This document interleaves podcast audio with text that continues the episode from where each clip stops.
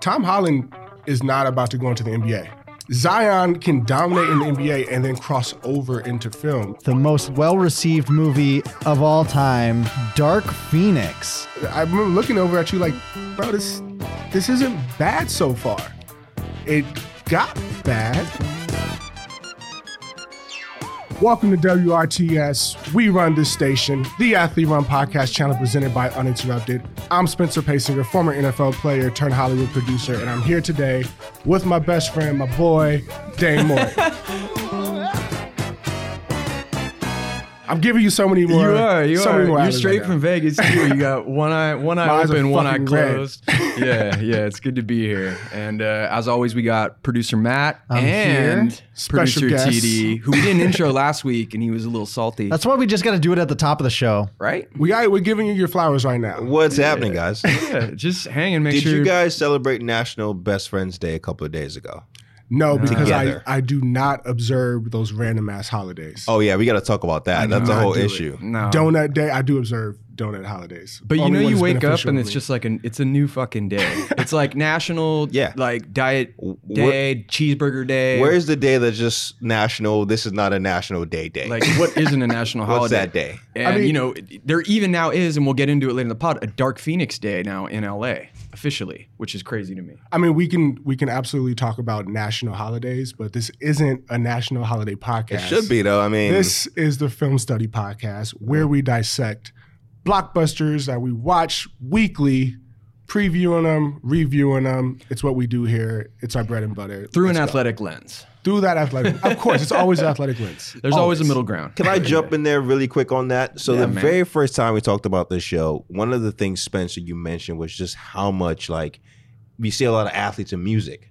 But you don't really see athletes in movies and TV shows. Yeah, but you right. guys watch a lot of movies and TV shows too. Yeah. So we're proclaiming here hashtag athletes watch movies too. Yes, we're planning Follow our flag right now. We're planting our flag. This is what we're doing. What the hell you This do during we're camp? You got to kill time. You're too got a bunch sore. Shit. Yeah. I always say this: we're, we're not in the club. We're not popping bottles. We are sore on our fucking couches, binging Hulu, Netflix, and everything in between. and we were old timers, so I had to get up and actually change the fucking DVD in and out of the out of the thing. Where Matt was like in the Netflix era era during camp. I was sure that watching it on the bus, on long bus rides. Yeah. Just, uh, I remember watching Game of Thrones with my teammates. We had like a headphone splitter. Yeah, so like each yeah. one of us, after the game on Sundays, we'd be watching Game of Thrones together on the bus. I know that struggle. Oh, yeah. I know that I was just trying to get high score in Snake the whole time, or whatever it may be, or just you know being a dickhead in the back of the bus. I recently just cleaned out my garage and found a bunch of old DVDs of like.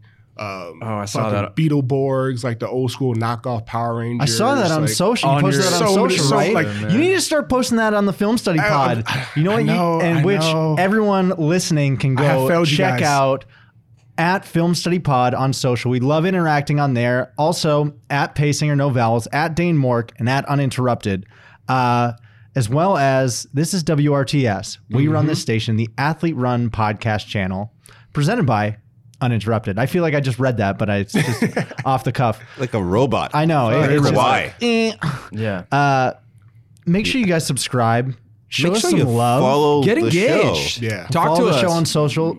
Social, but what we, we, have, the coming up- numbers, Matt. Really quick, we have the numbers. If we can tell, not every everyone that listens to the show doesn't follow the show. Mm. Yeah. And you're a repeat, repeat listener. You come back every time. Follow us on social media. Everyone's team follow back. We'll even follow you back. Just follow us. yeah. I want to hear from you. Sheesh. What everyone wants to hear from us is the movie recap from Dark Phoenix last week. That's what we do on the show. But before we do that, we're gonna prep everyone for Men in Black International. But Also, what we do on the show. before we do that, Do a lot of things What on we the show. do at the top of every show, the hot takes. Oh yeah. the segment where we react to three trending topics in the film world with fiery, fiery hot opinions. Fuego. A lot of fuego. Dark Phoenix hot. Quakes. Yeah.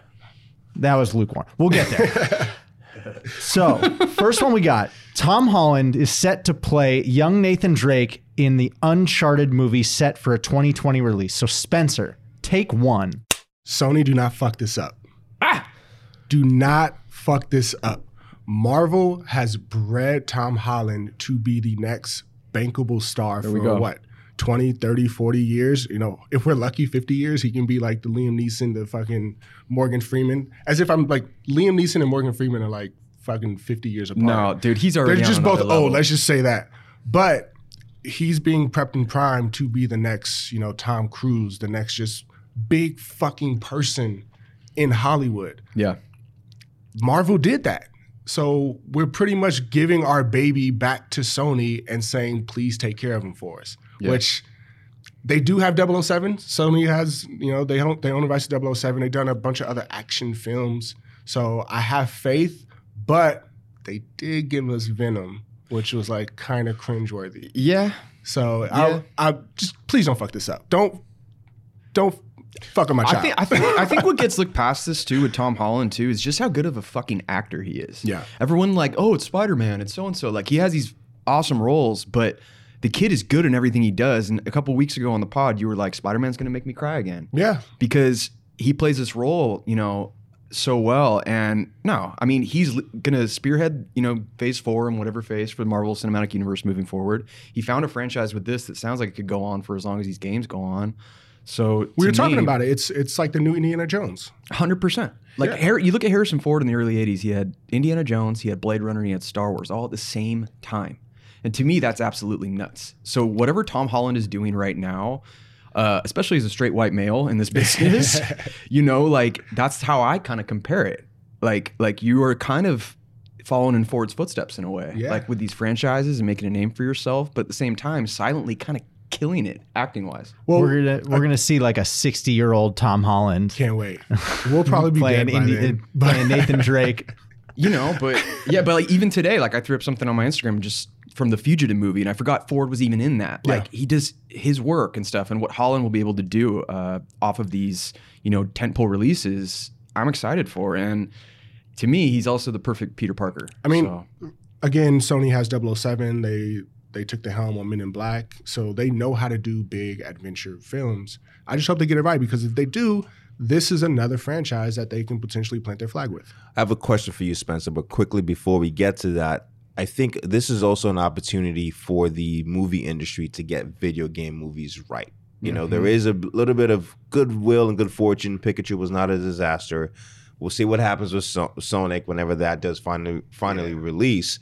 Um, but with this, though, Uncharted is a massive game on the Sony platform. Yeah, and is. played it. I, I don't have a ton of time for gaming anymore, but when I can, Uncharted is a game I'll definitely be there for. It's Mhm. such a fun game to play. And what I think is interesting here, and I understand the issues with video games, especially when it comes to movie video games that are based off story. It's hard to like what story are you telling? You can't back in the day it was just a retread of the movie. Mhm. Now it's like that's spoiler. Like that's just that's just a minefield for spoilers. So they try to tell ancillary stories, right? But now what I think is interesting with Uncharted is that this is a prequel. Right? So Yeah. he's a lot yeah, younger. he's a young Nathan Drake. Yeah, so they have a lot of free room here to create something that's unique and fun that is connected to the movie, Yeah. but not necessarily not necessarily the movie itself. So that at least from a creative standpoint, you can write some, you know, write some good stories. What really interests me is if, if you guys going back to Indiana Jones really quick, do you remember the opening scene in the third one, The Last Crusade, where it's a young Indiana Jones and he's played by River Phoenix and he's on that train and he's doing a bunch of stuff. That was one of my favorite parts of the movie. And then they ended up doing a young Indiana Jones series for the 90s. And I feel like they're kind of taking a note from that book where it's like, well, you know, this did well. We saw a bunch of him as an adult in these, in these movies. Like, let's go back and start from the top with this and start it off a new entry point, I feel like. Yeah, but So that'll be fun. what's what's interesting too is kind of like how Tom Holland is in Hollywood. Like, there's some duality with Zion Williamson. Oh yeah. yeah, yeah, yeah. when it comes to these athletes and these actors that are kind of they're they're being prepped and primed to take over the helm of Hollywood and the NBA. So I have to ask you the question: like, who? No, before you do that, What's because you're in my thunder here, Spencer. What? Before you do that, I got we got we got to tee this up right, right? We got to tee this up right. Like you have Tom Holland, like you mentioned, Yeah, and Zion Williamson Mhm. as the show's villain who brings us bad sports puns. I got to ask you, Spencer, as a resident professional athlete, Yeah. most recent one, anyway. Shout out to Matt Pray. Um, who has a brighter future, Tom Holland or Zion Williamson? Zion, Mm, hands down. Zion, hands so, down. So think think about it. Think about it this way. Crazy talk. Think about it this way. Yeah. Tom Holland is not about to go into the NBA. He's not about to go into the NFL. No. Not about to go into the MLB. Soccer, maybe. He's what is he? English? Like he- maybe. He does, a, might, pretty he good might back, have he some does a good backflip, man.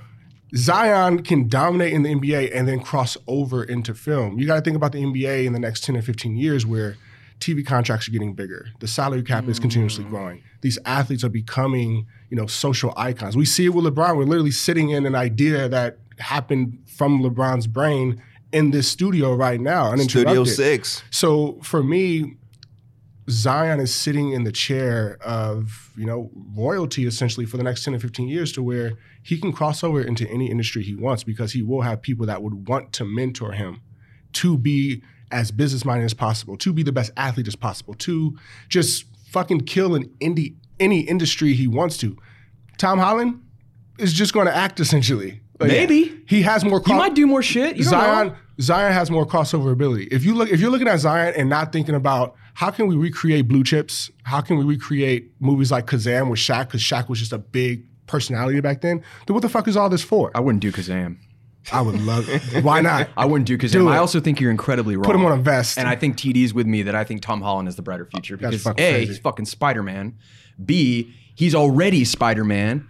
And C, Zion is still just getting out of college. So I mean there's a lot for a brighter future, I understand, but I just I don't see it. Let's project like they're both massive successes. Great. Right? But Tom Holland already has Robert Downey Jr. as his mentor. Let's say LeBron, you know, let's say LeBron eventually takes Zion under his wing. Mm-hmm, Like that's as again, it's a tough conversation. I don't I just don't think it's as easy as you're making it seem that Zion It's not for a See, sure. it's this not is simple. this see this is 'Cause bullshit. This it is, is not bullshit, right now because you guys are talking about Robert Downey Jr. as if like. Oh, this is Iron Man and Spider Man, and it, and it's a mentor. Didn't no, this is Robert Downey RDJ Jr.? and Tom Holland. he is Like, Iron Man. Man, he's sharing scenes with Robert Downey You Jr. guys are you guys are looking at a relationship on TV and applying it to them in real life. We don't know their relationship outside of what we've seen on film. You don't know what's happening behind. He, Tom Holland might be a fucking asshole. I think Robert Zion. I think Zion's like the sexy answer, but I think Tom's the safe answer right now. I think. I think. I think he has a brighter future right now. so. But that's the question: is who has the brighter future? Define brighter future. No, I no, I, I get your point. I get your point you're trying to make. Zion has the ability to, be, to become more than an athlete. Yes. Shout out to uninterrupted. Yes. Um, whereas Tom, we just don't know. He, He would might just get become great a roles. great actor. Yes, and real life athletes like Zion and LeBron level, they are real life superheroes. Yeah. like, Yeah. and that's what's dominating the, the movie the movie landscape these days. So We got to move on. We can talk about this all day, but we'll do it on social. We'll put this as a poll on social Spider-Man. media. follow us on uh, social. Next one Frozen 2 trailer just dropped. So, Dane, take two. I might cry in Frozen 2. that trailer kind of choked me up. It, yeah, I, I, I'm a big Frozen One fan, so like seeing, seeing this, I was I was really excited. Spencer, I know you haven't seen. I've never Frozen, seen Frozen. and I even commented with a two year old daughter. I thought that was crazy. Yeah, she's two years old. Frozen came out like six years ago. You know what? I see Frozen shit everywhere for kids. So whatever it may be, I don't think really ages we'll get there. We'll get there with my. I thought it looked great. They, they were jump. It, it was a dark trailer for a Pixar film, but like you know, it, it looks like they're jumping into a little bit more of the backstory of you know Elsa and Anna, these two Scandinavian sisters, princesses, Idina Menzel and uh, Kristen Bell, and uh, you know it, it it looks it looks good. It looks like a Pixar, movie. Like yeah, they don't and they haven't you know they pop out great films, so Yeah, they- I'm excited for it. Watch see it. Frozen, just watch it. I, Oh, if I man. want to you see a wanna a snowman, I'll watch it. Yeah, yeah, yeah, yeah. Did we do have to say no? See, Yeah, that's a why we're best friends. Yeah, that's cool. yeah, yeah, yeah. But uh, no, uh, as Spencer would say, I'm uh, I'm with it. I'm with it. No H. I have seen Frozen. Don't remember much of it though. I would say though, just if we're pulling back pulling back the curtain here, I've never seen. Oh, I've only seen one Indiana Jones movie, and I was forced to. So just saying. Yeah. What? I know. This is a stare down. My silence is I also was down. forced to see Star Wars. Like, so essentially, like I John Williams, Wars. I'm a big Hans Zimmer fan, which we'll get to later on. But Right. like a lot of John Williams' stuff from the from back in the day just doesn't work for me. It just dates John it. Williams is the composer of Star Wars. dates it.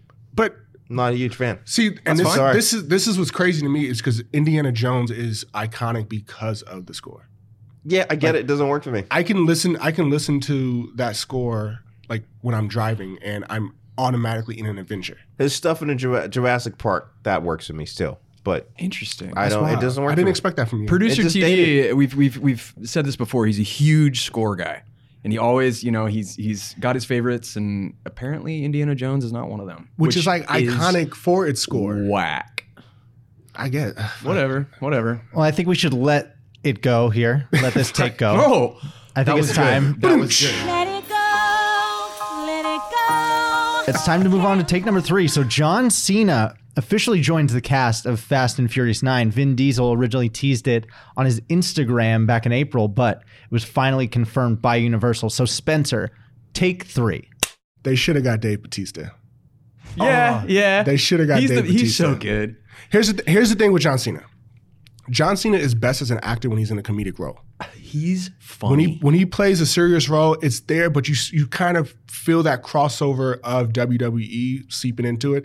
By the way, he has a very strong face, so when he acts serious, like you really fucking feel it. when he's serious, he just seems roided out. Yeah. like like I'm fucking angry. Like like veins out of his neck. Like how do, how'd you fit into that? But for me, like, and, and we've had this conversation before where I always say, you know, per flick, Dave Batista has a better resume than The Rock. And if you want a serious actor, it, we don't know. I, at least I don't know right now if John Cena is going to play the villain or if he's kind of tying There's, into. there's this no collective. details. They said literally in quotes that he's a badass, and I was See, like, cool, neat, okay. great, okay. But if you wanted a certified badass that can that can have acting chops and and share the screen prominently with The Rock and this ensemble cast, Dave Batista has given us quality fucking roles in the limited roles that he's had. Yeah, he has. No, So- he's been great. But Can I can I make a confession real quick? please, I've only seen one Fast and Furious movie. was it Tell Tokyo me to- Drift? Tokyo Drift, please. it was Tokyo Yeah, there we go again. Tokyo Drift. Was it? Yeah. Oh man. Yeah, it's the only one I've seen because it's the one that runs on TV the yeah, most. yeah. I like that scene in 21 Jump Street where he swe- he swerves the car and he goes Tokyo Drift. Um. Anyways, Fun soundtrack. But Yeah, yeah, what was yeah. hilarious about Tokyo Drift was like they just thought the franchise was dead. Yep, And it was like, yep. okay, this is this is the, you know, the nail in the coffin. Let's fuck it. But when the fourth one came out and then the fifth one, to me, the fifth one's still the best one because it rebranded Fast and Furious to be this larger than life entity. Now, was this nine? Nine. Like what's with it- a fucking spin-off. with a Hobbs spin and off Shaw, Hobbs and Shaw coming out movies. later this year. Which is like we're gonna we're gonna watch it just to watch it, but uh, but I'll watch anything with Jason. I'm gonna see it. You you're like be done with Fast and Furious right now. But for me, I'm like when I saw Vin Diesel stomp on the roof of a parking garage and cause it to crumble, I was like, okay. And here's you guys why. are gonna Here's- find yourself in here's- here's space eventually. I didn't watch eight because you talked shit about it, and you were like, you were talking. I love Charlize Theron, Yeah. but you were like, oh man, there's like a sub scene where like, no, don't. don't They're getting with it. chased by a submarine on ice and get away. It's like they took a bunch of micro machines and were like, here's what's gonna happen in the movie. Let's fucking go. Like, no. And I, I'm just over. I stopped at eight. I've seen all the others. I actually have not seen Tokyo Drift. I've seen parts of it on TBS because it's like their favorite thing to play. But I can't is- do it. I did see Vin Diesel though driving on Washington Boulevard in Venice not too long ago. And he was driving his car exactly like you would think Vin Diesel Just would. Just fucking biceps, Bicep out, like this, one like arm. like arm, one arm on the wheel, like all the windows were tinted. Amazing. This is what this is one of those movies that you're not watching it for the compelling story. You're watching to see how crazy it can be. Like when we went and watched The Meg last year, it was a terrible movie, but it was terribly brilliant. It was I loved The Meg watching it because of that. This falls in the same vein as that. The Meg was so fun. That was, was a great day. That was a great day. It was hilarious. That was So, a good day. How big is that thing? It was the largest shark that ever existed. quick three very quick three things one is this is a, cu- currently a, uh confessions podcast so you have to confess one movie you haven't seen before dane that most people have because Oh. yeah so you don't have to do it now just think about it uh two uh fast and furious like i've seen all of them i Mm-hmm. forget them as soon as i walk out of the theater right it's like you watch them and it's like it's a nice but it's a forgettable experience. And lastly, this is just Vin Diesel getting back at The Rock, right? It's like, all right, The Rock, you're gonna go off and do your own spin-off movie. Screw you. We're gonna get John Cena in here, who's a better actor, and make this shit happen. So I mean, I didn't see eight, but I didn't want to see eight. I gotta think on that. I gotta think on Yeah, I gotta think on that too. What what movie am I ashamed that I haven't seen? We could talk about it on social media. So why don't you guys hit us up at Film Study Pod? Let us know what movie that you're ashamed that you've never seen is. Yes. And, uh, Shit, man. and Shame we'll list. start making some confessions on social media as well. But now it's time to get into the movie prep of this show. Fuck, my head's spinning. We're now. prepping you for Men in Black International. International. I found you, which makes me perfect for this job.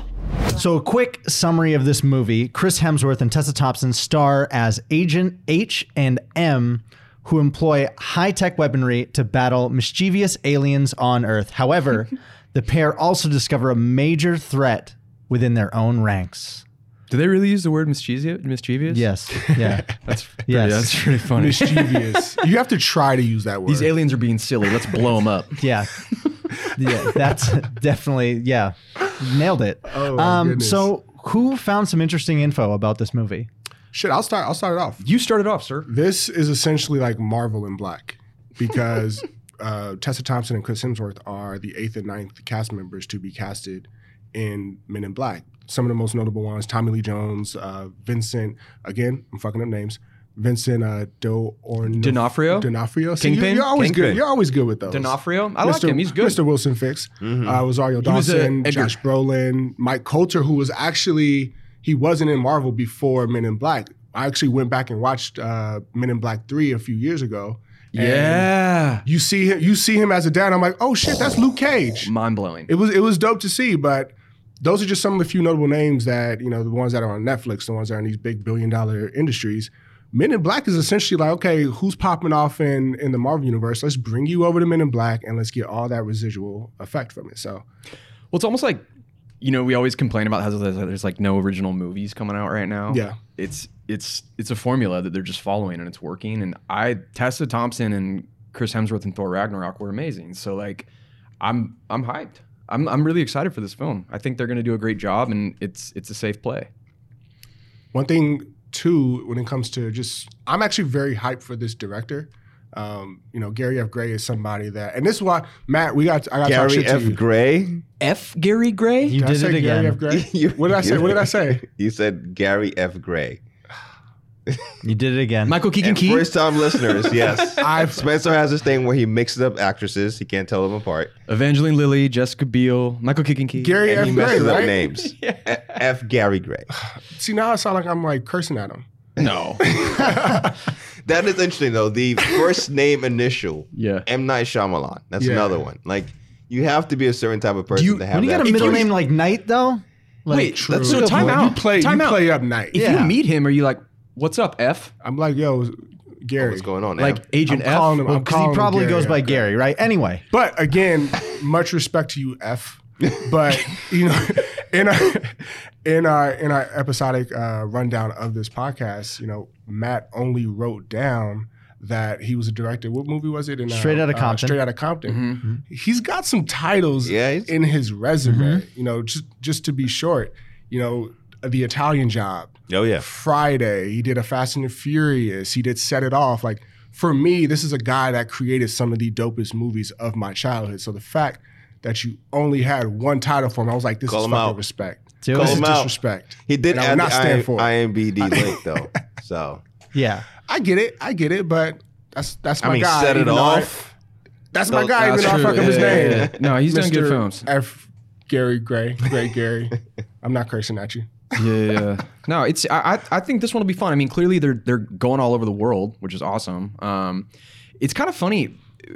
Uh, originally they were weren't they saying they were going to do a MIB and like Jump Street Yeah. crossover? So this was originally supposed to be when they first did the the treatment for this uh, back. I think it was 2013. Yeah. it was going to be a Jump Street Men in Black crossover starring Channing Tatum and Jonah Hill reprising their roles. Yeah, which originally I read Joe that was Jonah's idea. I still call it. and then bullshit. they said the franchises weren't compatible and it just didn't work out and like Oh, we make could it have told sta- you that. Yeah, but like, but then why do they announce it? You know what I mean? Like they, they go through all this this that was a big announcement when Yeah, that but- happened. and so like then then they go oh well it just wasn't compatible. But it's also something where Jonah was like us going to like space and doing shit like that. Like our stakes aren't as high. That's not going to be funny.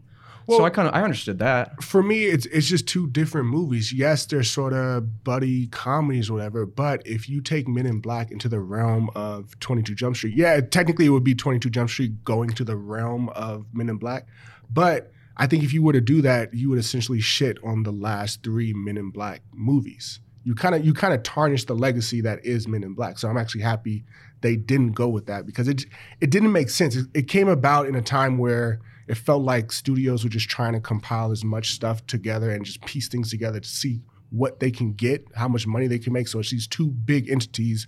Let's bring them together. Let's see what we can get out of it. But it just didn't seem organic. There was something there though at that point that they liked, and I'm curious what that was. And it was probably just the, the money aspect, clearly, And the but, like- names that and you the can throw names. into I know it. that, but like creatively, they were excited about something, and I don't know what it was. I would not have hated that film. I would have saw that film. I know you you guys would have as well, but it's not happening. So we're on MIB International, and um, I think that was actually the more appropriate step.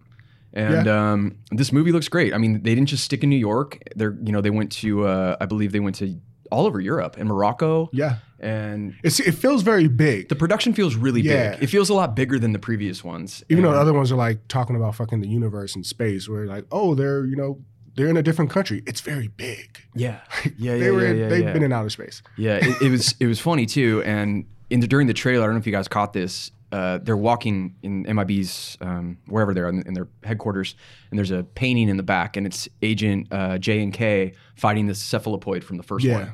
And I thought that was you cool. said cephalopoid way too many times since I've known you. I've said cephalopoid probably three times in the past 24 That's hours. still way too many times since I've known you. there's a. Do you know how to spell it? I know how to spell it too. I won't, don't. But don't. there's a P don't. in there. Maybe. Yeah. One thing I think is cool too with just in terms of Ps. obviously, you know, this being film study and, you know, through that sports lens is there's a lot of marketing Yep. with sports. Obviously, right now we're in the NBA finals, and it's kind of weird because the marketing campaign that they have every year during the NBA finals, there's that one movie that's coming out, that summer blockbuster, that leans heavily on athletes to kind of drive it to get those. Because athletes movie too, man. Uh, Exactly. Yeah. But in the in the NBA playoffs with the campaign, you know, they have guys like Russell Westbrook and Anthony Davis and a handful of other people. Uh, isn't Chris it Chris Paul. Paul? Chris, Paul's in Paul, as yeah, well. I see that thing all the time. But don't you guys feel like this is it's common because every year you see these athletes and you're like, oh wait, you guys are the losers. You guys didn't make You're it to not the in the finals. You're not in the finals, so you're pre- you're prepping for a movie. Like, it, wouldn't it be smart to like actually look at the teams that have the broadest chance or the the the biggest chance of making it to the NBA finals and possibly getting a weekend with them to come and shoot this stuff? So then you do have Steph Curry. Man, they probably that shot video. that shit There's so a- long ago. Yeah, but there's a trade off too. It's like Chris Paul is so good on camera. It's Yeah. like you definitely want to get something with him. And he's available. I'm sure he's I don't know. like, I- I DL I DL kinda pretty fucking hate that good. commercial. I'm gonna take that too. But that's but that's the thing too is like they're getting paid to do it, so like they're not really the losers. It's just a reminder to me, like, oh wait, you're not in the, You're not in the finals. You're in this commercial. Yeah, So sure. Those commercials are pretty fun for what they are. Thirty seconds. They're it fun. shows Yeah. the characters of you know Chris Hemsworth, Agent M or H. Is he M? Uh, um, he's M. he's yeah. Yeah, and you know and Tessa Thompson as well. They play off each other pretty nicely. Um, they're definitely not shot in the same location at all. That's Yeah. all. No. on a green screen. No. but they're fun. But what's what's cool with that too, it, it not being shot in the, in the same place is you know look at the title. It's Men in Black International. So again, keeping to sports, you know, you found something that where uh, German soccer player, what was Yep. his name? Uh, Jerome uh, Boateng. Jerome Yeah. You were totally gonna mess it up, Spencer. Uh, absolutely, I was excited to mess it up. You kind of you took my thunder. now we're even. yeah. but I think it's I think it's dope that in keeping true to the title of international, they're essentially going to juxtapose different, you know, iconic athletes from around the world in Yep. those specific markets. So out here, you can probably see the Russell Westbrook, who like, let's be real, kind of looks like an alien himself.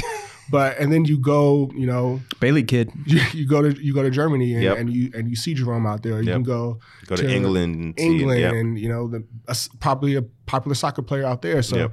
I think it's cool that in keeping true to the international title, they're allowing themselves. And this is this is kind of new. I don't know if they has filmed. Have they really done this before? We're kind of like splicing in. Yeah, like know, almost like regional, regional, stars. Yeah, obviously, you know, with the, in this day and age, with China being such a big market, you see a lot of movie studios now pandering to the Chinese audience. Sometimes adding in characters. I believe like the Transformers movies, you know, maybe Michael Bay's last couple had like whole different plot lines Yeah. just for that audience. So maybe not in this Winter fashion. Soldier had a great, uh, great one. Winter Soldier had a great one. No, a great one. Uh, remember Cap's book? Yes. Remember he's taking the notes of like Yes. what he should be uh, Star Wars is on that list. studying. on there, what yeah. he should be studying. It was like Star Wars slash Star Trek. That was one of them. Thai food was on there. Thai yeah, food. I but saw that. but yeah. in each country it was different. it, some of the things were the same, but a lot Yeah. of them were to those countries. So they'll makes do sense. like I wouldn't call it pandering TD. I just think it's a nice like little Easter egg for the fans of those countries that yes, as filmmakers we recognize you and that we care well, about you. it's kind of like actually, not to get off top, but when we prepare projects, like you have to assemble it. You know, it's the same thing. You're saying the same thing, but you're saying it very differently in networks you go to, and, Yeah. and wherever you know, because the demo is so different and people are looking for different things. So that that's that's cool to hear, and it's cool to see kind of on that level. Yeah. Um, and clearly why some of those properties do better overseas than here. Um, but yeah, it's interesting. But like, so you know, again, in, in prepping with, uh, you know, film study, and, and that's exactly what we're trying to do here is giving you these tips before we before you choose to see the movie. We want to give you these things that you can go to and and hang your hat on going into these movies. Mm-hmm. Just you know, little tidbits. So, Yeah. what other films are out there that they can possibly see to prepare them? For me, you know, I'll start it off like you got to look at the director. You got to look at Gary. F. See, I fucked it up again. Gary Gray. See, I, I, I'm. You better apologize to F right now. Gosh, fuck. Keep effing it up, man. F. Gary Gray, you know, to me, you got you have to look at the Italian job. You, know, Yeah. you have you have to look at, you know, big stakes. You know, mm-hmm. trying to figure things out. You know, he did Fast Seven, right? s- was it seven? One of think, them. six I think or it was seven. it was fate, whichever one is fate. I don't know. I, can we just quick sidebar for how how lovely they keep titling those Fast and Furious movies? It's Yeah. like they don't follow convention Yeah. anymore. It's just they just name it whatever they want at this point. They do Fate it in the the, they Like- do it in the poster, right? Yeah, They he did kind Fate of the do Furious. Subtle, subtle. Ah, that It's was the eighth F, one. F8 is in the background, but it's not in the actual title. It's the same thing with Dark Phoenix, which we're going to get into later, yes. where it has the they don't have X Men, but it is a circle around the X of Phoenix. I'm I'm waiting for them to just like drop their balls and just be like fucking Fast and the Furious. just Yeah. put it on the poster. We're getting there. Why not? I mean, do you feel like you need? I mean, I, I feel like it'd be helpful to see all three of the, the Men in Blacks clearly. well, absolutely. Seaman. I mean, If you don't To want to, me, do, that's a given. If you don't want to do all three, honestly, I, I think one and three would be good. Yeah. What three was actually very underrated. It, it didn't I think do it too too too. well. But Jemaine Jemaine Clement was the villain. you love names. You you know names. Jemaine? names. Yeah. Fucking cephalopod. Well, I liked that. show. But you know, I think again with Men in Black, see the see the trilogy. You know, Italian Job to me is one of those movies that when you're sitting at home and you're relaxing, your mind is off on a fucking on a Sunday afternoon. TBS TNT always has those like Gone in 60 Seconds. Always has the Italian Jobs. Like, see that movie because it's undoubtedly a good time. It's like fun. he he even did uh, Law Abiding Citizen, which to me was really dope. I actually really like Jamie Foxx. Jamie Foxx Yeah, and, yeah, uh, yeah, yeah. and, uh, Yeah, that was a good Gerard one. Butler. That was a good one.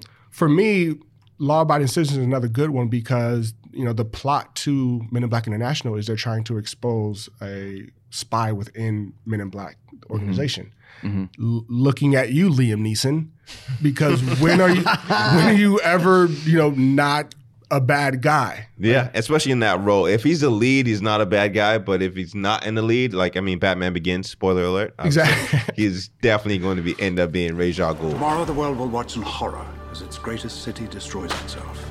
I can't I can't wait for somebody like I'm gonna actually look this up to be like, oh my god, I did not expect Liam Neeson to be the bad guy. And if I'm wrong, They might be throwing a curveball, man. He might just be. if who I'm he wrong, is. I'm wrong. But like of this cast, it's probably Ne- Liam Neeson. It looks. It's, I didn't I- fuck his name up. they were talking. I guess the only one really reprising is Emma Thompson as Agent O, and she runs the the American branch, and so I guess Liam's running the London branch for MIB. Um, but uh, question about the really quick question about the director. Going back to that, um, do you worry about this being a comedy, considering he hasn't done No. tons of that? No, because I think if Chris Hemsworth has a, uh, you know, he's he's powerful enough now as an actor to have input. You know, uh, nowadays a lot Absolutely. of actors they get the script and they immediately think of how they can change it to fit, you know, their palette. You know, shouts out to Paul Rudd who essentially like created his own version of Ant Man. But I I hope that Chris Hemsworth got the script and said, okay, these are my strengths, these are my weaknesses. Let's stay away from this. Let's pump this up. Like we loved him in Endgame especially that Loved scene him. with him and Chris Pratt, just you know, kind of battling for for top billing of the spaceship. So I'm not mad that it's a comedy because Men in Black, like the trilogy, like they had their comedic elements, but you know, at the end of the day, there's going to be a foe or you know an entity that they're going to have to defeat, and you know Yeah. that won't be. Liam Neeson. but I'm I'm not I'm not hesitant And with this I- at all. they tried to kind of make Hemsworth, this, you know, the first two Thor movies, and when he did Red Dawn, that remake, he did a bunch of stuff where it was like, you're this, you're an action star, you're good looking, you're gonna have your shirt off, that's gonna be it. And he's been like, nah. And he, I will watch anything he does now. I think he's he's hilarious. I mean, they were talking about doing a buddy buddy cop comedy the other day online with Chris Evans. Yeah, Um, yeah. know, We briefly talked about that on last Yeah, episode yeah. of how many, like he has. Chris Hemsworth has a movie with Tiffany Haddish in the works. It's also a comedy, right? And Yep. then Chris Evans saying, "I I'd love to do a buddy cup movie with him as well." It seems like that's the direction he's going in. Obviously, now showing his acting chops in the last couple of years, he mm-hmm. does have that power to kind of choose his own projects. And speaking of, we briefly touched on The Rock when we, we talked about Fast and Furious, but. It is interesting to me. I don't know if you guys saw that Black Adam now has an, a director Yes. attached to it. Mm-hmm. I'm not going to try saying his name because I'm definitely going to f it up, Spencer style. but it's his director for Jungle Cruise, right? correct, Yes. same director. So look it up if you want to see. Not Yes. even want to try his name. It is interesting, like how much like The Rock, like he gets to that level of stardom, mm-hmm. and he's like picking the entire crew. It's Yeah. like, oh, this is who I want to direct and develop this movie with me. Yeah. it's insane. So you how read much you read that that caption kind of like I did. Yeah. he was like, "I'd like to announce my director for Exactly. the Black I'm like, Yeah. "Whoa, It's like- motherfucker!" It's like Yeah. Like, People Yeah. talk about all the time with LeBron how he he seems to like choose his coaches and Yeah. Tyronn Lue and you know all that's set up. It seems like The Rock for some reason, even if like his box office numbers don't necessarily show that level of success, he is given that sort of leeway in Hollywood where it's like, oh, The Rock comes with the whole development strategy. It's Yeah. not just starring this movie. I mean, he's he's still bankable, and I think I think that's the thing that studios are looking towards because it's nowadays they're not looking to see like let's make the most compelling story. It's how can we recoup our money? And when you have somebody like The Rock that is an international star, you give him what he wants so he can make the product that can get you, you know, back your money. last week we saw Rafi from the league. The league, the, the, the league used to call the Rock franchise Viagra. you, you fucking throw him in there, he just like boop. But I mean, he he does things. He puts things in motion. Like going back to LeBron, you know, back in the back in the NBA Finals, uh, I forget what game was. Game three. Put I think when Kyle Lowry got shoved by uh, the part owner of the Warriors. Oh yeah, LeBron tweeted like this shouldn't have happened, and literally within 24 hours, Things change. the guy got reprimanded. Things change when when LeBron says something, shit happens. When The Rock wants to do something, shit gets done. So TP this guy's with it. house. So not saying Chris Whatever it Hemsworth may be. is at that level, but he is definitely trending upwards um, with the way he's done recently. I'm actually excited for Kumar Nagiani. Kumail Nanjiani? Nanjiani. Nagiani. I d- yes. Whoa, whoa, not You got it right. He's playing a he's playing a an alien named Pawny. I, again, I'm with He- it. And He's the uh, H right I've there. only seen him in a little a few things, and he's hitting on Tessa Thompson in the promos. Well, he's one. He's one of these guys. You know, him as a person, not as the the character in the film. Is you've seen for the past ten years him getting better and better with each role. You know, instead of just being like the slap dick sidekick. Now No. he's taking. I think he, he Well, just the Big Sick did he that, has, I think. He has the big sick. Yep. Uh, Stuber is coming out Yep. with he just Dave Dave Batista. He just got cast in Eternals for Marvel. exactly. Just So- Angelina Jolie. Like, this is a bunch another going on guy with him. This is another guy I'm absolutely rooting for, much in the same vein as uh, like a Lamorne Morris. Like, Yeah. that's a guy that Oh, you yeah, saw. yeah. Like I remember seeing Lamorne Winston. Morris in fucking. Shouts to Winston and his Yeah. cat. Oh man, But that to me, that's somebody that you've seen for the past ten years in commercials and and just slowly building to get to this point. point, and now he's becoming bankable. So I'm I'm actually excited to see him in this character. this this whole cast, even Rebecca Ferguson's in this too, and she Yeah. plays an alien villain. She has a lead. She was uh, she was in for you know for us the Marvel references are key, but you know she was in Iron Man three. Um, she was uh, the scientist, I believe. Rebecca, Yeah. what was her name? Was it Rebecca Ferguson? Uh, she no no no that was don't be a don't pull a Spencer here don't mix up uh, Rebecca oh, Ferguson I'm mixing up and, Rebecca Hall. and Rebecca Hall Uh, Two Rebecca different Ferguson. actresses. would've- Rebecca Ferguson is from never uh, known was, that. is from uh, Mission, Mission Impossible. Mission Impossible, yeah. she was uh, great. Brady my Sherman, bad. Brady my bad. Uh, just Jessica Biel and Evangeline Lilly did like they did. Really quick so not not only is Men in Black is the I guess wide release the wider release here and if you're a first time listener we always pick one wide release movie to sort of prep you on Yes. but also Shaft is coming out and there's a Will Smith connection in both of these movies obviously the Men in Black one is obvious they even I don't, there probably is going to be a reference to him in the movie there is definitely to him in the promos NBA Mhm. playoff promos Mhm. there's Yeah. reference there but in Shaft the star of that Jesse Usher alongside Samuel L this is his, the second time he's playing the son of a known character uh, in an earlier version of the Yeah. series, right? Yeah. So he did play Will Smith's son in the Independence Day. I forget it. What the, what was that subtitle? Um, Resurgence. Uh, Resurgence? Resurgence. Yeah. Did you guys see that? That was the worst fucking movie I've ever seen. In the first 20 minutes, my old my roommate Skylar, if he's listening to this, w- sat there with me, and we were like 20 minutes in, we were like, "Do you want to go?" and he's like, "Kinda." No, you, you never, never lose. We no did matter, it. We did it. No matter how did it. bad the We movie is, you sit in that movie. I, I just I had walked out of that film like that was I walked out of Da Vinci Code confession, really not because I didn't like it, because I was scared, oh and I went to see Over the Hedge. I walked out um, with the hedgehogs. I forget what it was, but I just like walked into the next theater because I was too scared to see Da Vinci Code by myself. I walked out of Dude, Where's My Car? Dude, At the time, I was like, this is the worst movie I've ever seen. agreed. I did that, and now it is one of the most quotable, is- funniest yes. shit. I Where's your car, dude? where'd you go? Jennifer Garner is one of the girlfriends in that. Yes. Remember? Oh my god, that was crazy. I love Dude, Where's My Car? Speaking of MCU connections, by the way, um, obviously this movie, the two leads are from Thor Ragnarok, like we've mentioned, but there are other movies, um, like we, you know, Matt, Matt and I were looking over this. Samuel and Tom, no, actually Samuel L. and Brie Larson. Mm-hmm. Not only were they in the Netflix movie, Unicorn Store. Yep. they're also in Kong Yes. Yes. together. yes, yes. Um, Apparently they have a great relationship. I was watching an interview with her, and she's like, "We we talk about everything. We're, we've been through set like on so many sets all over the world." She says it's cool.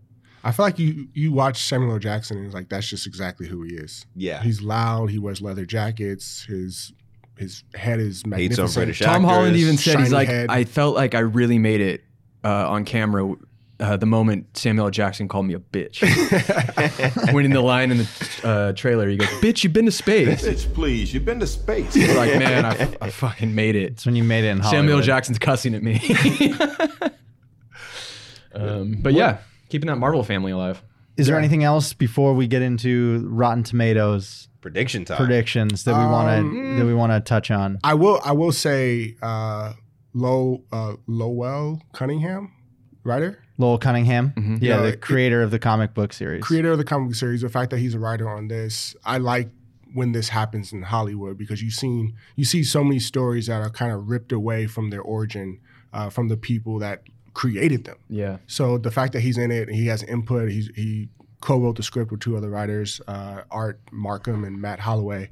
Um, it, it makes me excited to see because this is his baby, and the fact He's that he has on all input on films. it, exactly. The, Yeah. the fact that he still has input on it, even in this like this pseudo reboot, I'm excited to see this movie. Me too. And I think, you know, for those who need to catch up on the MIBs, rewatch them. They're fun watch. Yeah. You know, they're a good time. So, no.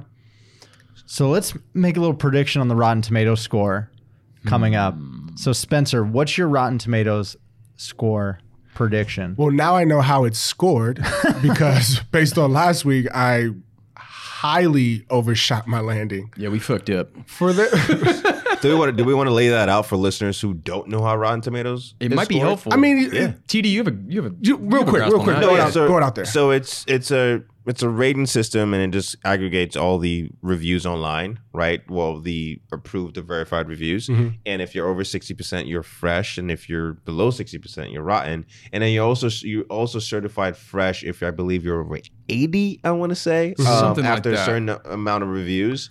Ninety is pretty hard to get to.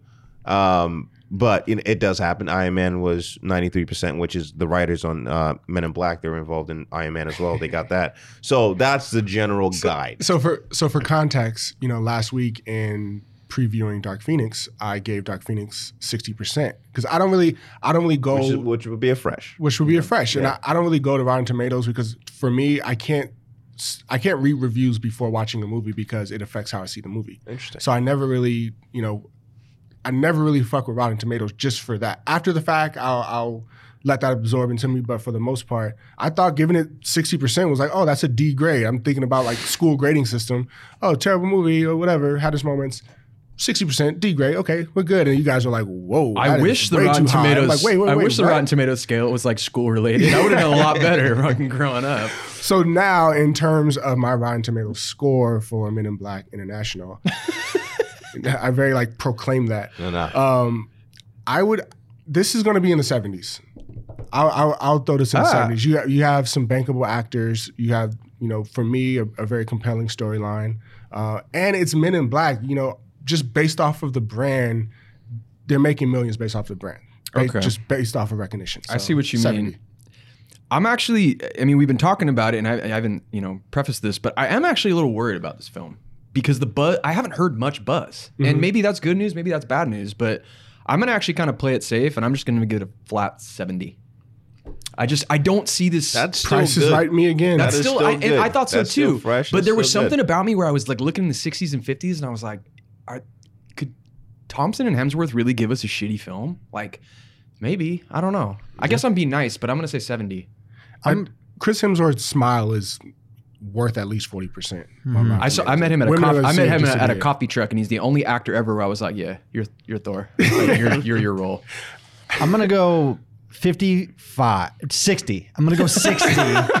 60 because Matt just like twitched when he changed that number. this is a 10 pole movie, right? Yes. It's a Yes. four quadrant movie. We're gonna be it's it's just gonna be agreeable. Yeah. And Yeah. and no one's gonna be like, this was awful, especially coming off a weekend with Dark Phoenix. This is gonna be a nice thing Yeah. to have. I think the the uh the critics will be uh a little more accepting of this one.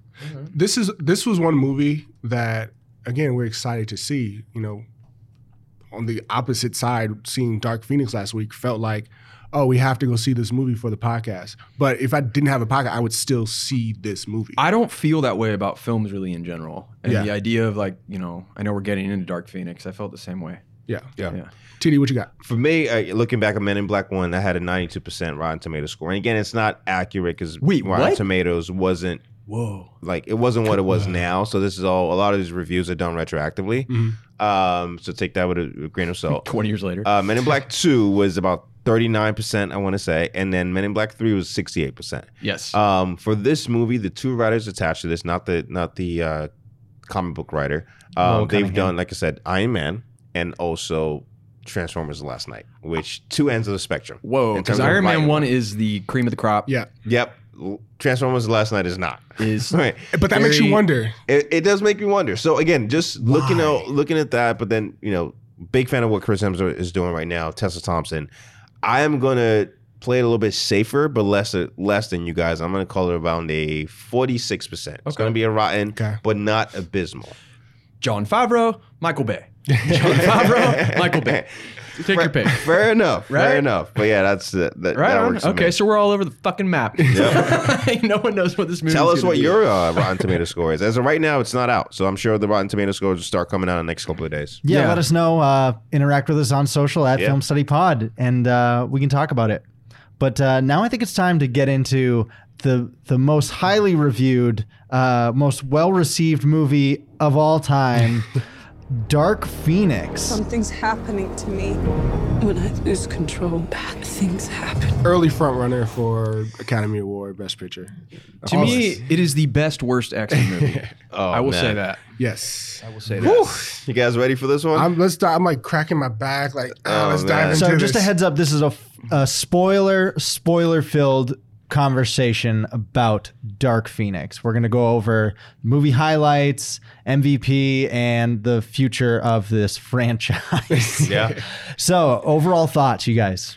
overall thoughts initially the first 20 minutes of the film i looked over at dane and i said is this bad No, we said, is this good? yeah d- my bad my bad but we definitely had to pitch we both had to high pitch because i'm looking at it the you know the car scene when it flips over and, and a house slowly and, and that to me that was beautiful The- parents, yeah. just Jean's parents dying and and uh, you Dane specifically liked the interaction between Professor X and young Jean Grey of how he was saying like, "Hey, you're not broken. Yeah. You know, you're you're just a little bit different from everybody." I like the At dialogue. that point, I, I remember looking over at you like, "Bro, this this isn't bad so far. It got bad, but to me, it sucked me in. it wasn't a good film, but I don't. I, I'm. It does not deserve the hate it has gotten. It doesn't. It is not the. To me, this is this is how I feel, and I'm pretty sure you feel a lot the same way. It is not the worst X Men film. It's a dog shit way to close out the franchise. I'll say that. Yes. But when once the movie ended, I didn't want to go back, and all I felt was like they just played that so safe. yeah. like you know and the troubles that were behind this production, you'd think they'd provide something a little more. I mean, I know they had to reshoot the third act; they had a lot to do, but you know, it was weird. I didn't hate it watching it, but then when I left it, I was like, "What the fuck just happened?" Well, in terms of Simon Kinberg, the writer, yeah, he did And director.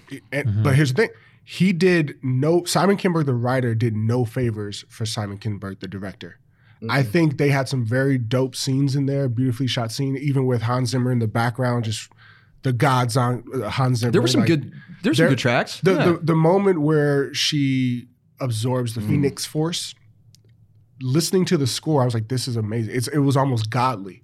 You know, there was like a woman like echoing in the background. It, it, it that was beautiful to me.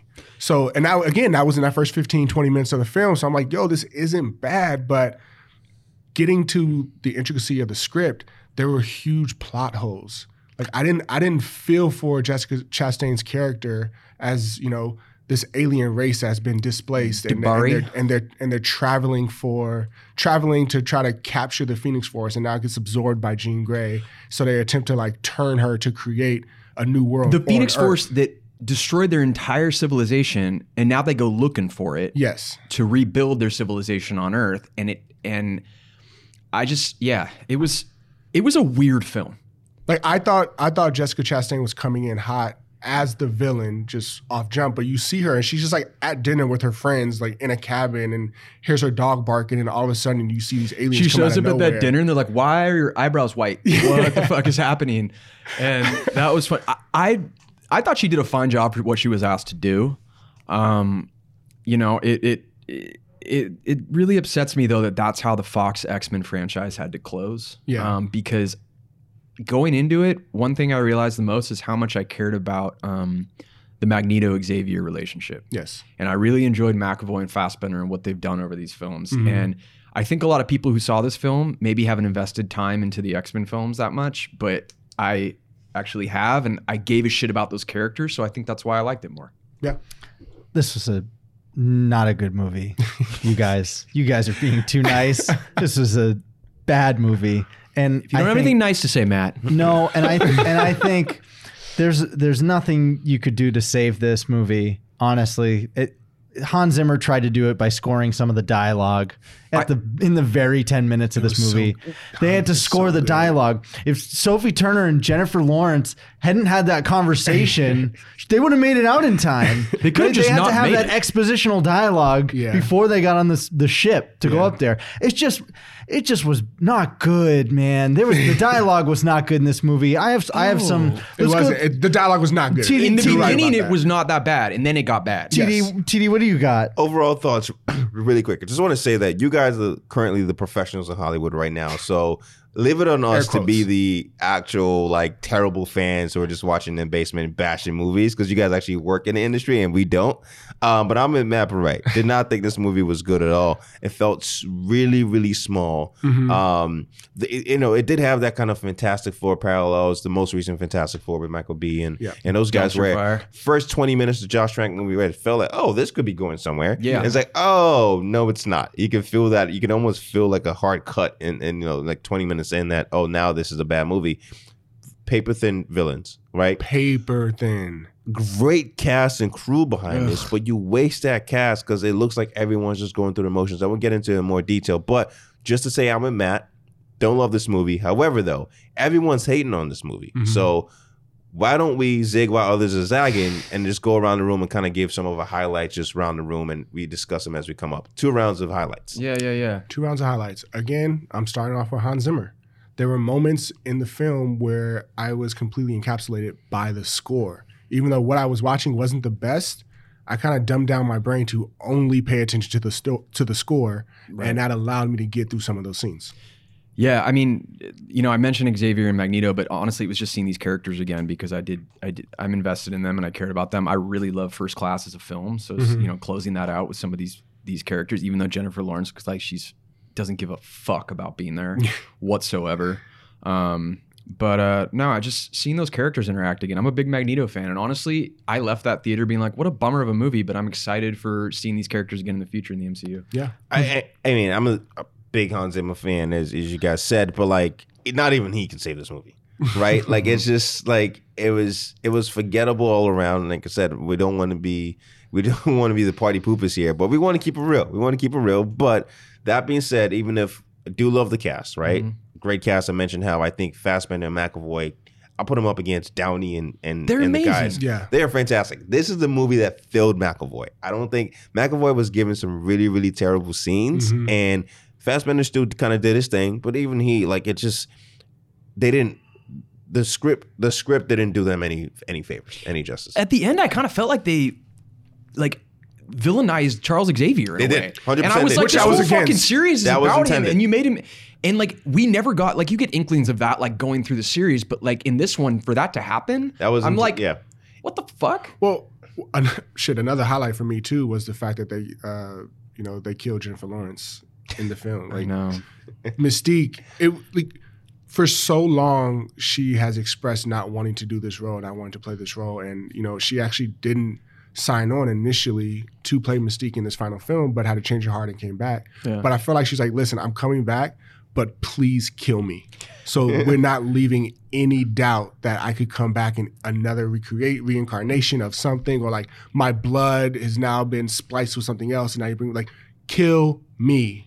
There, I thought that was amazing. Did you see the Kimmel interview with her last week? No. Did not know. Kimmel blew her deaths, even though everyone kind of knew, but they Yeah. hadn't been like It's said the it out loud. Yeah. yeah, but they don't show her dying in the trailer. They just show her kind of blown away. And Kimmel basically sits there and t- is talking to the whole Dark Phoenix cast. It's press week, and they're like, "So Jennifer, like you die in this movie. That's pretty." And the whole cast goes, and and you look at Jennifer Lawrence, she's like.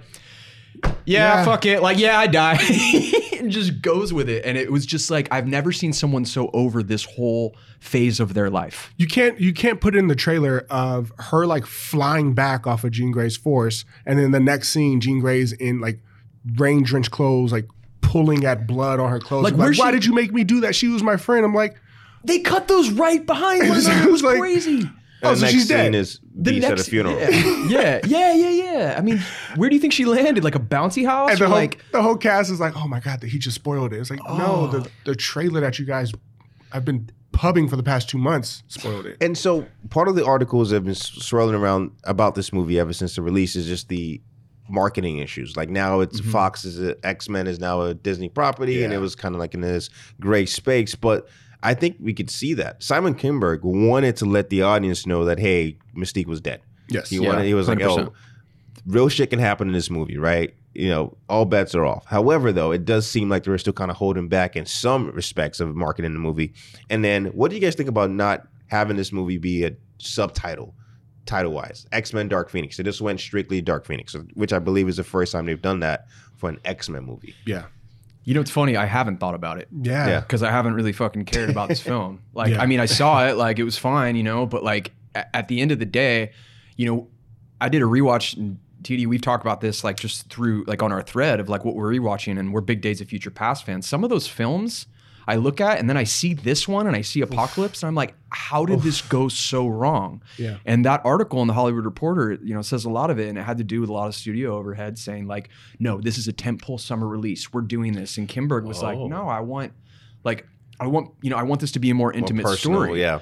And you know, like we discussed, anytime a release date is pushed, if it's once, you know, you blink. If it's pushed three fucking times, you're like, what is going on? Yep. And it was no, originally what November second, 2018. Yep. Then February 14th, 2019. June 3rd, 2019. Yeah. And the reason why it was no longer February 14th because James Cameron, the super superhero Yes, movie hater yes. of our time, I know this. Well, one who was, by the way, so Avatar is staying number one, not Endgame. Yeah. Endgame is going to stay number two unless Womp they womp. re-release or whatever. Um, so he holds that crown, right? And then two, he pushed this movie back because he asked Fox that hey, he wants Alita Battle Angel to drop on February 14th. Yeah. Yeah. He is the sole reason why this movie. Well, because he, he was like, I don't feel great about uh, Alita's returns. So uh, the the CEO, uh, the Fox CEO, had a relationship with him, I guess, and was just like, okay, well, or so they say. You know, I wasn't in that room, but I also believe that.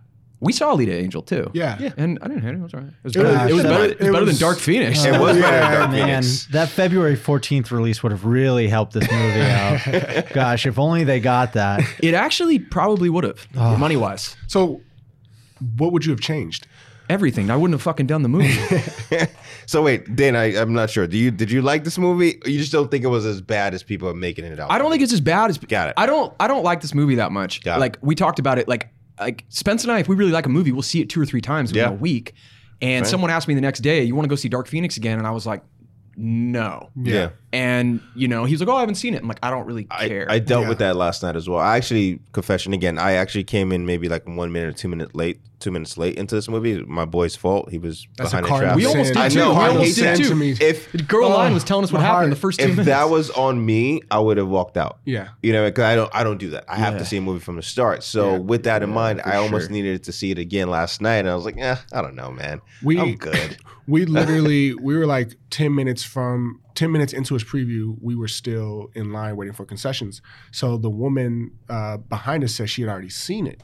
So we're like, okay, we might be missing the first three minutes of the movie. So like, what happens? And like, I'm literally like, can I get a popcorn, can I get a water? Yeah. Okay, so there's a car crash. Cool. Bam. But we walk in and it had just started. Like just started. we we hadn't we hadn't missed anything. I think it was ending uh, the whole like, turn off your cell phone. Were you an ArcLight? What, where do we see it? no, we uh, did AMC Del Amo Yeah, because yeah, I'm. yeah. I, Oh, nice. I got Spencer coming to the South Bay. So Yeah, I've kind of nice. timed that. AMC, AMC chains are usually 18 to 19 minutes theater right? Long. trailers. That- ArcLight are more like 12 and 13. Yeah, you know, that's yeah. a- ArcLight's quick. You know, Nice. AMC Del Amo's a Dolby.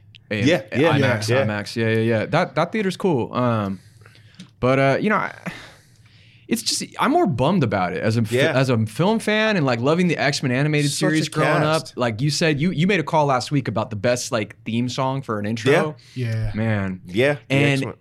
if anything, I'm excited. Which they're actually trying to reboot. I read. Um, that's, another awesome. time. But Yep. they're uh, this movie just didn't. It didn't have to be like this, man. Yeah. It I didn't did have to be like this. Highlight wise, though, I did like the scene. It, many people found this disturbing. I did like the scene with Xavier being made to walk by Jean Grey, just I- because that was it was disturbing. it was was- disturbing. yeah. but It was one of Spencer the was few- dying. He was like, ah! I was laughing my ass off. It was one of the few times in the movie he elicits an emotional response. But they didn't Yeah. earn it. They didn't was- earn enough. it. Fair enough. They That didn't earn true. it, and that's why it was. Jean, what are you doing, Jean? it was disturbingly funny, right? He start the he opens that with Jean. You know I can't walk. Yeah. and I'm know- just like, oh Stop my it, gosh, you you know I want to can't do walk. it. It would have been fine if they didn't shoot him the way he was going up the stairs, Yeah. like like Jack Skeleton, like Yeah. just like I going thought it was limp. great. I think it wasn't oh earned. my It's God. not I thought earned. it That's was why. great. I if thought it it's was in funny. any other movie, like yes, that's a disturbing scene, but Yeah. it was hilariously disturbing. I might have in- been the only in this person laughing. context. Here's the thing. No, I'm dude, seeing I was theater. sitting at You were home. I'm just like, this is this is. Wait, were you outrageous. sitting at home? No, no, no. Sitting when I got Oh, home, okay. I'm s- I'm thinking about it. No, no, no, no, no. Are you watching that shit on your laptop again, dude? He's pirating Confession movies. He's time, pirating confession movies. time. no, no, no. Mexican DVDs you brought home. thinking about it at home? I was laughing again. Is what I was saying. For me, I, I equated it to uh, the, like the physical acting of Tom Hardy in Venom when he's talking to Venom and Venom's kind of controlling him, and he's it's just that like The inner fish tank scene? fish tank The scene. fish tank so scene. I It's a good immediately scene. equated to that. So I'm like, whoa, like how many times did he have to like do this take of him just like crumpling up the stairs, like stop it, Jean, stop it, And, like, Jean, Jean, there's more to you, Jean. Jean, please. Jean, don't do it. Ah. One, I mean, one one thing I would have changed about this movie Is the whole is thing. the well, it's the, it's the fact that you know akin to Captain Marvel, and, and this is where a lot of the reshoots happen because they, they it came out and said that uh, you know it the ending was familiar to another superhero movie that came out, but they didn't really say it. We all know it was Captain Yep. Marvel. We all know that. it was- Multiple Shape ways. shifting aliens. well, and it, but even also getting out from underneath the thumb of a male mentor that's trying to like hone your powers to you know whatever fits their needs. So Yeah. Uh, for those who- Emotions at the core Emotions, of it all. You're wrong. My emotions make me strong. Exactly. For for me, it was like with with Captain Marvel when um what's his name uh, Jude Law was saying, "Oh, Yeah. like tell me you're strong, like show me your power don't with have to fight me, anything blah to blah blah." you. And she literally like flicks him and like throws him hundred feet into a rock and was like, "I don't have to listen to you anymore." yeah, that moment. with me, it was like a lot of the times you're portraying these these female characters in these in these powerful roles. They're always tied to their emotions. They're always saying how, oh, the emotions are holding me back, but it's actually what makes me strong. I would have loved to see the original storyline of Dark Phoenix where she consumes that entire galaxy of like seven billion people. So now we have to deal with the ramifications of an all powerful female being coming to justice. That would have been a, like, That- a nice a nice turn in the narrative that's happening now, just to see the different perspective. Not that it's a bad perspective or anything. It's just seeing the entire spectrum of the world that we're in today. It's a shame that they rebooted the Phoenix story so soon because the MCU could have fucking killed this. Yeah. And it would have Yeah. gone cosmic. They would have had all this shit established. All of these things would have been so because the Dark Phoenix arc, like we talked about last week, is one of the biggest of all time. It's like a top five storyline in It could have been the Civil War. that is the movie level. we got for that. yeah. Like look at look at Civil War. On what they did attempt. smaller in a comic book series, and it was you know it's like on a smaller attempt. A two hundred million dollar was it two hundred or two hundred fifty million dollar budget? It was up there, and this film, in that regard, was such a letdown because that is not the Dark Phoenix story that people know. in in 10 years we're going to still be doing this podcast and we're going to talk about millie bobby brown being jean grey and marvel will give us the dark phoenix we fucking deserve Yeah, we need Ooh, it. Millie Bobby Brown is as uh, Jean Grey. i just threw that out there that, that's, off that's off, Off the, the dome, dome. right That's not bad. Hey, Can we do a whole episode on this? Just Hey. painting like all these like crazy. my mind is working like Crazy for those of you who don't know i literally just came in hot from vegas like right off the blackjack table so my He's mind is lying. going He's been sweating this whole podcast. yeah i probably have stunk this whole room up with transit Any uh, quick thoughts on the cast of characters? Obviously, Jean Grey, Sophie Turner. What a, by the way, what a couple of months for her, right? She probably thought this was going to be like the most praised time of her career. Dude, she's hitting her Game of jewels. Thrones She's- she's, finale. she's, she's still getting She paid doesn't the give a check's still shit. cashing I guess so. I guess so. She's fine. She's totally fine. But then obviously um, Evan Peters, who was who is Quicksilver, he has the issue in the X Men movies that like you have with the Hulk, where you just have to take him off the board because if Yeah. not, Oh, he's just yeah. way too and powerful. by the way, I'm sorry, didn't even fucking address the father, the father arc with Magneto. Didn't even Yeah. fucking Oh no! address. I it. mean, let's not do that because there's way more. That's a can of worms. Because End of Apocalypse is when Phoenix actually came out. Mm-hmm. However, they completely ignore that and they use the whole space storyline to start off this movie. So, but any quick thoughts on any of the performances? Obviously, outs- outside of the leads. Yeah, I've got one. Can I start? I think I think we got the same one. So I'm Um, I, I was reading an article uh, after I watched this, and I it talked about the performances of uh, Michael Fassbender and Sophie Turner and how great they did at making uh, CGI look real with their hands. and it, it was like actually believable when they're moving their hands around. like they hold the hands like this. Jessica Yeah. Chastain was talking about it too. She's like, I'm really good at this. I think Yeah. it's, I think it's funny that they like have to put their hands in a very specific way just to fly. Mm-hmm. It it doesn't seem that efficient to like put your hands out and standing straight up to fly when really you should probably be more Eh, horizontal. Uh, every time Jean like wanted to get out of a situation, she just bailed straight. she just up. went straight. and like you didn't even know where she was going. And I remember looking at you like, where'd she go? What's happening? well, Michael uh, Magneto is like, you need to leave, and she's like, fine, just like Where are you going? beam straight the, moon. fuck up. Well, I would I would say what was funny to me is they tried to paint Cyclops as a like pseudo bad bad boy, like Tye Sheridan He was a like bad bitch. like I'll fucking kill you. I'm like I don't Dude, believe somebody it. needs to drop kick him off of that jet. I'm fucking over. Cy- he tried to be like the big buff bad boy, and I'm like, I just still see you as Ready Player One. Is it me or did he have like five sweaters on? oh, he had so many sweaters. There was one Cyclops scene though where we looked at each other, and this was the moment we looked at her like, "Is this bad?" Where he's in the X jet and he goes down and he looks through the the microscope Yeah. and blasts the ship to, Yeah, to angle it, and I'm like, "That was kind of cool." I was like, cool, like harnessing some- his power. There Okay, were some cool moments power wise, like you know Magneto using a train. yeah, yeah. that uh, I thought I actually kind of liked the uh, the fact that the younger X Men were holding a party. Yeah. thought- Yeah. and like you know little things where Storm makes ice cubes and like that one Which uh, was an mutant issue for me. Why is Storm making ice cubes? I understand the logic behind it, but that's usually like a Iceman thing, right? Yeah. Like he's the one making ice cubes. He's Yeah. always been the one making ice cubes, and it's like I wish you- Iceman was right. Iceman was awesome. Fuck. She made man. some hail cubes. Is what I she uh, made. they don't I, taste as uh, good. I loved uh, uh, I loved Nightcrawler in this movie. yeah. I thought he was awesome, and and he he did some of like they needed him in every Which blue situation. person was that? yeah. the one with the tail, people. the one with the tail, Matt's darker so like one. over this movie.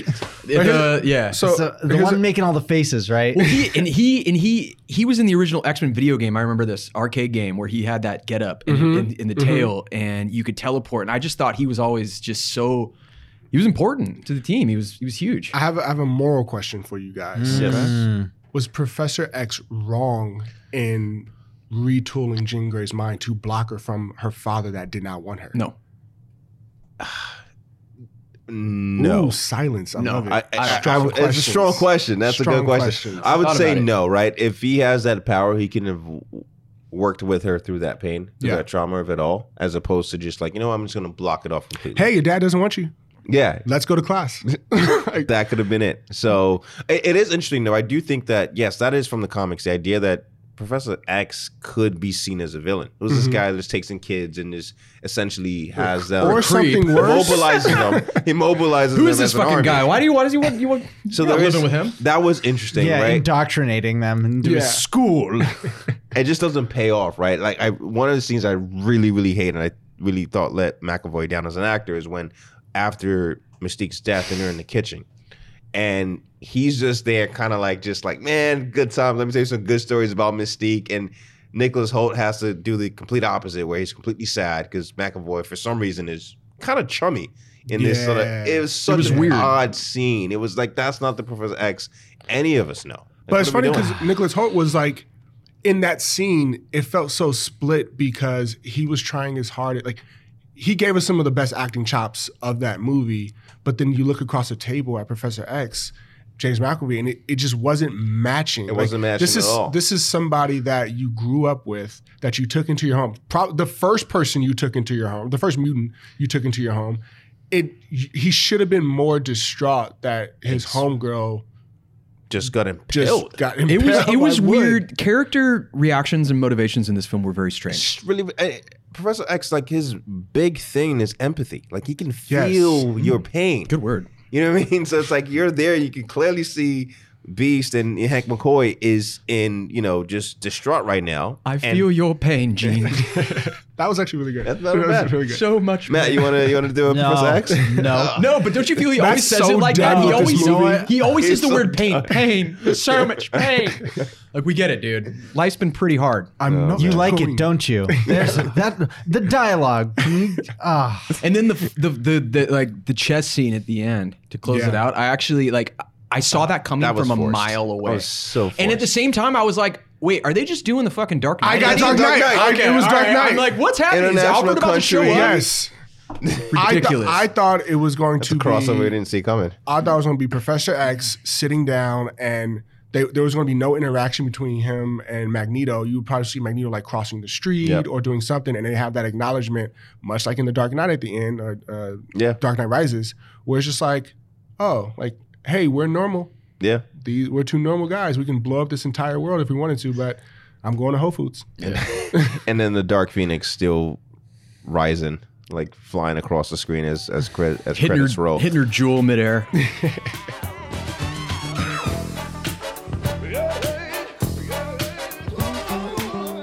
let's go over the Rotten Tomatoes score from Yes. last week. Yeah, So, Spencer, you said I was a 60. sixty percent. Which- Dane, you had forty-eight. TD, you had forty, and I had thirty.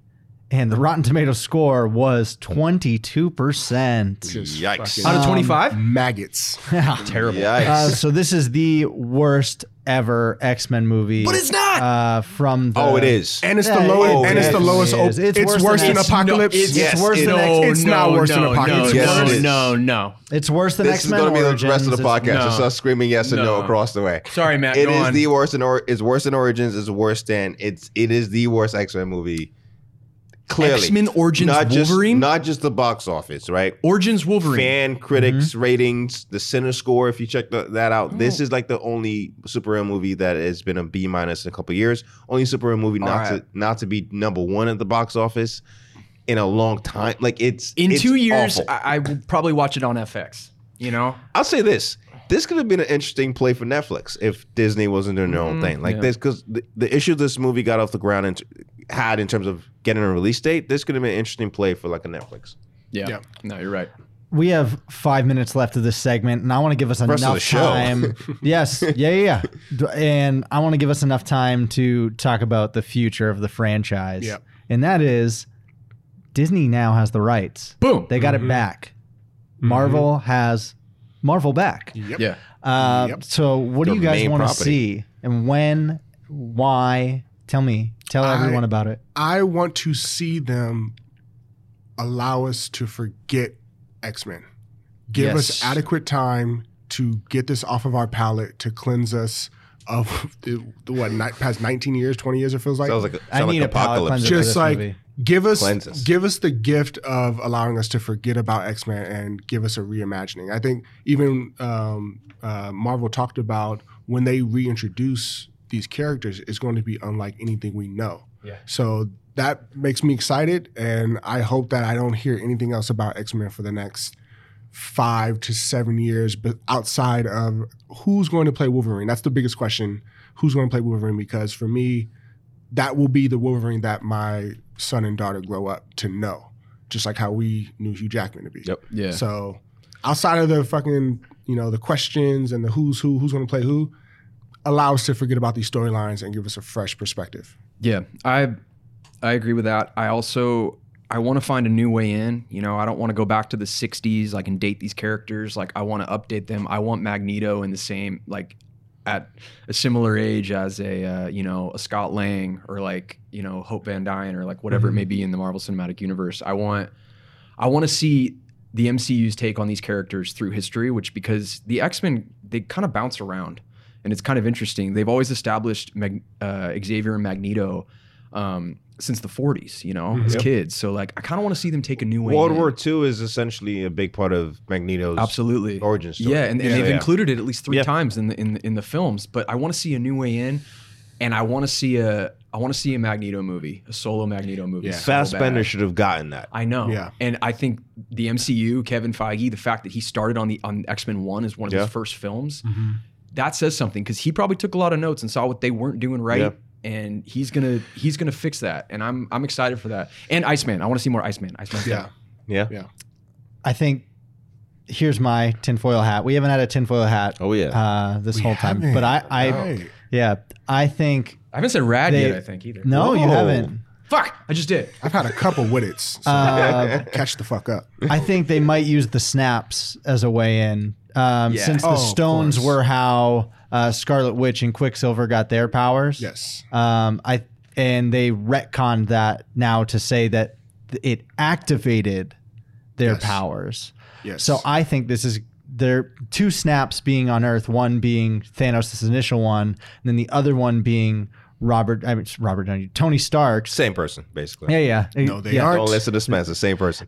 That or no, uh, so three snaps, right? Yeah, there were three snaps on Banner Earth. did one too. Um, so that there was yeah the banner one. So that three snaps, then it sent a shockwave of power, which we saw uh, happen. The the power surge that we saw Yeah. at the, on the on the farm as well. That was the heat signature, whatever they called it. This is going to be their way of saying, oh well, that activated the mutant gene in in a few people. So then it's four snaps. Oh, right. Oh shit. It's four. Well, no, he didn't snap. He didn't So snap on He Earth. just destroyed he the didn't. stones. But I'm saying Yeah, that yeah. that was on a different planet. I'm maybe saying that they're was going the to same- activate he's- them. he Mubby- snapped Yeah, them but to there were destroy three them. on Earth, is what I'm saying, Yes. and that That's true. those three activated the. the I think mutant you're gene in right. I people. think and that'd be the logical thing to do, and I think I I think they will. Well, I'm sorry to cut you off. My bad no, for no, the- no. I just I, that's that's been on my mind. I've thought about that. I don't know how they're going to do that, but I think they'll find a really unique, creative way to kind of establish that. For me, it's it's it's in the film. It's in uh, Endgame when uh, Robert Downey Jr. Oh, Tony Iron Man. Stark, Yeah. Iron Man tells Hulk, make sure like only bring them back to this time. Yeah. Don't try to change anything. Anything else? He says okay, but after the fact, he says, you know, I, I, I tried, my hardest to bring back uh, Scarlet. Scarlet. yeah, So I think in him thinking about doing extra things, that's the riff. I mean, you can't really That brings where your head mutants would go when you're doing something like that. Exactly. Yeah, yeah. No, that's fascinating. I, you know, before we wrap up here quickly, because I ordered Postmates and uh, gotta Yeah. get on that pretty soon.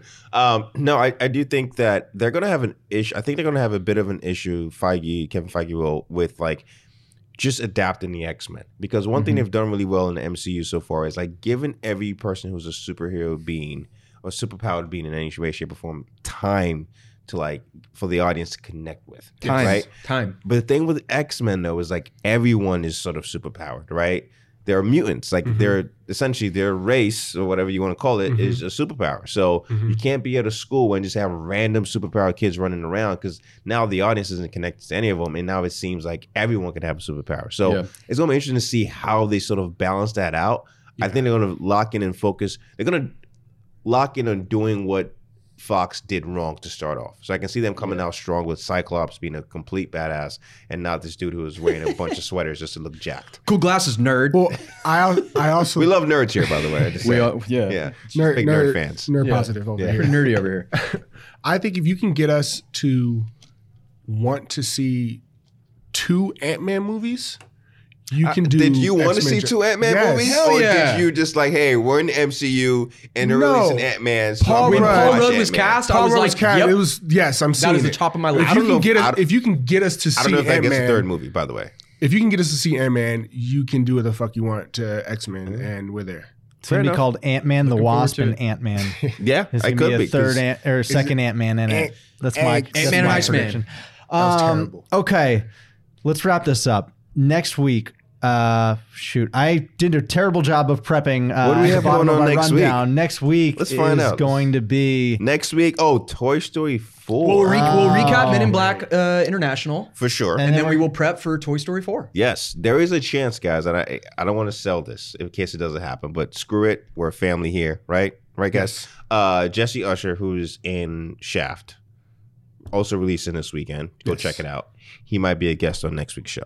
Love it. don't don't hold my feet to the fire on this one. Uh, You put it out there. You put it out there. I did, I did. it's Jessie T. We're we very uh, big on initials here. oh, that's right, Jessie T. Shout out F to M Gary Night, Gray. F Gary. T Jessie Usher is coming in. So Make sure you guys interact with us at Film Study Pod, at Paysinger, at Dane Mork, and at Uninterrupted. Subscribe, rate five stars, leave a review, and we'll see you guys next week. all right, See you then. On the Thanks for in, station, guys. Peace. Film study.